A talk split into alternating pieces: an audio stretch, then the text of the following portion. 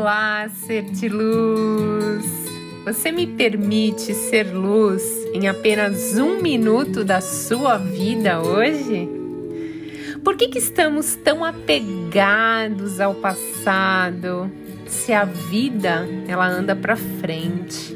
Então hoje o dia está pedindo que você esqueça as pessoas, situações, do passado que estão tirando o sossego da sua alma grandiosa. Isso já passou e deixou um grande aprendizado que no fundo só você sabe qual é. Então pare de focar no negativo hoje e foque no aprendizado e como você vai usar isso para evoluir e ser uma contribuição para outras pessoas. Apenas brilhe hoje.